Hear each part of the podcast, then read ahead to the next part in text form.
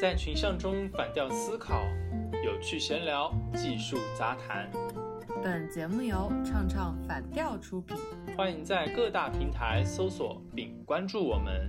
每一期都会抽奖送出粉丝福利，别忘记参与活动哟。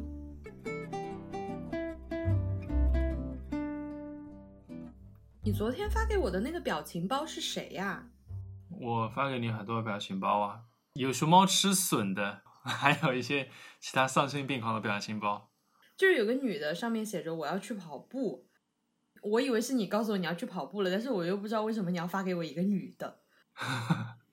哦，对，这你可能还不知道，就是也就这两天吧，有一个奥籍的女子在全网也是开始火起来了。她火起来的原因呢，不是因为她好，而是因为她做了一些不遵守北京防疫规则的事情。她是拜耳的员工，然后呢从国外回到北京，一方面是因为工作嘛。那么因为北京当地的政策是需要执行十四天隔离的，但是他没有听取劝阻。隔离期间的话，就擅自出去跑步。跑步的话，但又不戴口罩。市区的防疫人员去对他进行劝阻，结果他也是非常的反抗这件事情，言辞非常的激烈。当然，这个事情呢被拍下视频来了。最后的话，这个视频传的全网都是，这位女子就被拜尔裁掉了。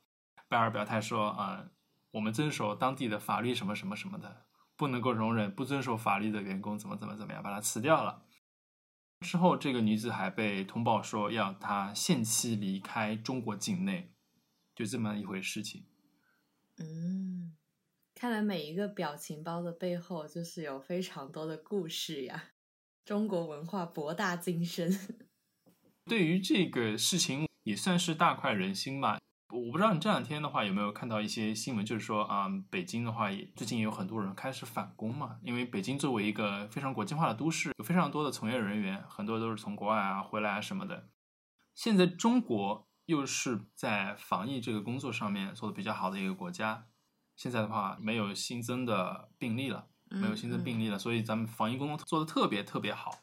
但是在国外，这个疫情的话确实在骤然的攀升的。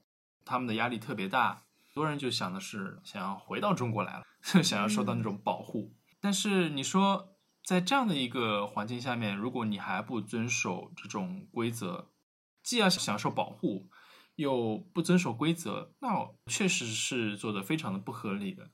对，其实回来的每一个外籍华人，我们都表示非常的理解，因为确实是关系到自己生命安全，或者是有一些突发情况的时候。首先，第一个想到的肯定是祖国嘛。回来之后肯定要遵循某一些原则。就跑步这件事情而言的话，没有必要去室外跑啊，在室内做一些运动就可以了呀。我认为这个女子她可能就是想要跑完步之后再发个朋友圈，然后抱怨一下国内的空气有多么的差，自己在这种情况下还是坚持着去跑步，自己生活有多么的健康。因为有些人就很喜欢在朋友圈炫耀嘛。你说的没错，其实如果是为了要保持身体健康的话，在室内做一些有氧运动，其实也是一个解决方案嘛，并不一定要你去外面跑步什么的。同时，你还是在 受到了这个十四天隔离政策的一个限制的话，就更不应该去破坏这个规则了。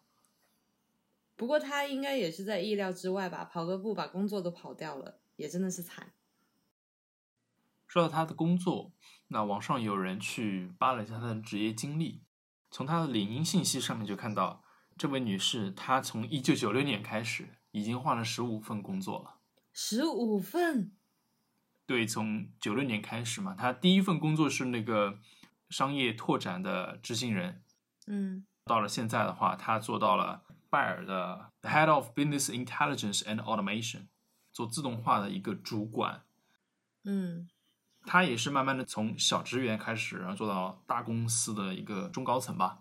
嗯，除了拜耳的话，他在其他的比较知名的公司也待过，比如说是 IBM，嗯，做过管理的咨询师。再往前推的话，还做过罗氏的商业分析师。所以他的职业履历还是可以的，就是有一些大公司的职业经历。嗯，在他职业生涯里面，他换了十五份工作了，差不多也就三十多年吧。你是怎么看的呢？就对于个人的职业发展来说，频繁的换工作是优势大于劣势呢，还是劣势大于优势呢？我们且不论这个人怎么样，无论是任何人，他在一家公司待的时间长短也好，换的工作频率快与慢也好，我一直遵循的一个原则就是：如果你在这家公司待的不舒服，你就赶紧走，就一定要抓紧时间走。这是第一种情况。那么第二种情况呢，就是你有一个长期的目标，比如说啊，这位澳籍女子她曾经可能就是北京户口嘛，听她口音就是北京人。她如果有个长期目标，就比如说我要去澳洲工作，我要移民澳洲，那么她有个长期目标的情况下，他可以根据他这个长期目标一步步的去换工作。这种渐奏呢，可能就是你在一家公司待个。四五年、两三年，然后再换下一家公司。换公司的话，于有个长期目标的情况来说，换公司其实是他升职和加薪的一种手段。对，在一家公司待了之后，有一些职业经历了，那可以为你下一份工作更加增光添彩的。嗯，当然也不是说你在一家公司待的越久，你就不可能升职和加薪。只不是说有一些公司，你可能待久了就会发现它体系内没有那么完善的升职加薪的一个政策。当然也有一些大公司，它升职加薪的规则就特别的完善，这些公司你就非常值得长待了。那有一些情况就是，比如说你很喜欢这家公司。但是呢，你就觉得你的升职加薪遥遥无期，那么你就跳到下一家，你去下一家待个两年，你再回到你原来的公司的时候，其实你是可以升职加薪的，就是会比你原来在那家公司待着等着升职加薪要快很多。所以有了好的职业经历，吃回头草也是可以的。对啊，其实我刚刚第一份工作的时候，我这边有一个。同事嘛，他就是从皮克斯过来的，很好的公司诶。他来我们公司，但是他待了半年多，他就打算回到原来的那家公司。当然也不是因为我这家公司不好，他只是觉得他来这边相当于是喘个气儿，因为皮克斯的工作压力还是挺大的。我当时就问了他一个问题啊，我说：“诶，你回去？”领导和同事不会心怀芥蒂吗？就觉得你是出去了一圈，然后再回来这样子。然后他说：“你以为全世界的公司都对你非常的有感情吗？其实不是的，你们就是一个雇佣关系。你对他有劳动价值所在，他自然就会再次雇佣你。对于职场人来说，更重要的是公司招你回去，能不能把一个坑给填掉。”而不在乎你是否曾经填过某个坑，对，他就只在乎你创造的价值嘛。你对他有价值，他就会雇佣你，他不会在意你。哦，你半年前才来过，你走了之后又回来，他不会在意这些的。嗯，只要你能够为公司填坑，那就没有什么问题，是吧？只要他们花这个钱是值得的，把这个坑给填了，那就 OK。不过我觉得这个女的拜尔应该不会再聘用她了，因为毕竟舆论压力这么大。那这是一方面呢，虽然也不知道她之后的职业经历会怎么样吧，但是看一下她的这些过往的职业经历，我发现除了你刚才说有一个长期的目标之外，她的职业路线其实是比较遵循一点的，就是跟计算机相关，是跟数据分析相关的。嗯。他最早的是在中国的南方科技大学毕业的嘛？嗯，九二年到九六年的时候在南方科技大学毕业的，然后学的是机械工程。因为在那个时候，就是一位女性学的又是这种理工科，其实是非常少见的。之后的话就去澳洲昆士兰读了信息系统研究生专业。他在慢慢一步一步的又做过了什么 BD，又做过客服相关的工作，又回了昆士兰去做导师了。在这段时间，他也是没有闲着。我看他在后面就去做那个 web developer。他的这个职业路线是特别遵循一点的，就是他一定要往这种信息化、自动化这种数据分析这种方向去走。对于个人的职业发展来说，如果说你能够牢的抓住自己职业发展路径的主旋律，哪怕你换工作的频次有点高，这个也是一种策略。毕竟你在这段时间内好好的积累下来了一些东西。但是我还有一点，其实想要提醒大家的是，比如说三年内 你换了三家公司，这样的一种呃跳槽的频次其实是不好的，因为你可能是为了多百分之二十、百分之三十的薪水啊，去换了一份工作。那这种情况在前几年的互联网行业是特别常见的。刚毕业的那些学生啊，可能拿的薪水也比较高。有一家新的互联网公司出来了，跳槽过去，多拿了百分之五十的甚至更高的一个薪水。他们做的事情跟他们的职业经历，更多的还是比较偏 basic 一点的。也就是说，他们没有充足的时间去经历从小兵。到 leader 去带团队这样的一个经历，那么这会对他的职业发展是有一个比较大的一个限制的。你在二十岁出头吃苦做到一个 leader，到一到中年三十岁的时候再去吃苦，再慢慢的做到一个 leader，虽然说你是迟早会达到 leader 这样的一个层次，但实际上你付出的代价是不一样的。是的，很多毕业生就会在。刚刚工作的前四个月左右的时候，就会抱怨自己的工作非常的底层，天天都在打杂。但是每一个人都会经历这个打杂的过程，必须要通过一些打杂的事情来熟悉这个公司的流程体系，还有每一个部门之间的协作的环节是怎么样的。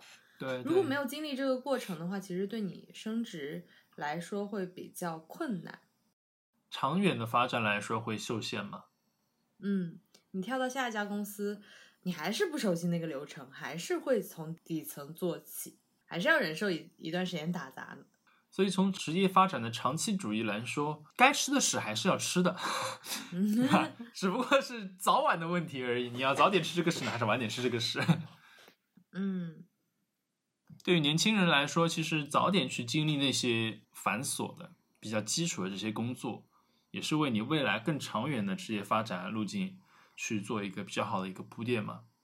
因为在这一个过程中，你熟悉了整个的业务体系，你的职业发展路线就会慢慢的向指数增长这样形式去的，你会慢慢的变得更加的有价值。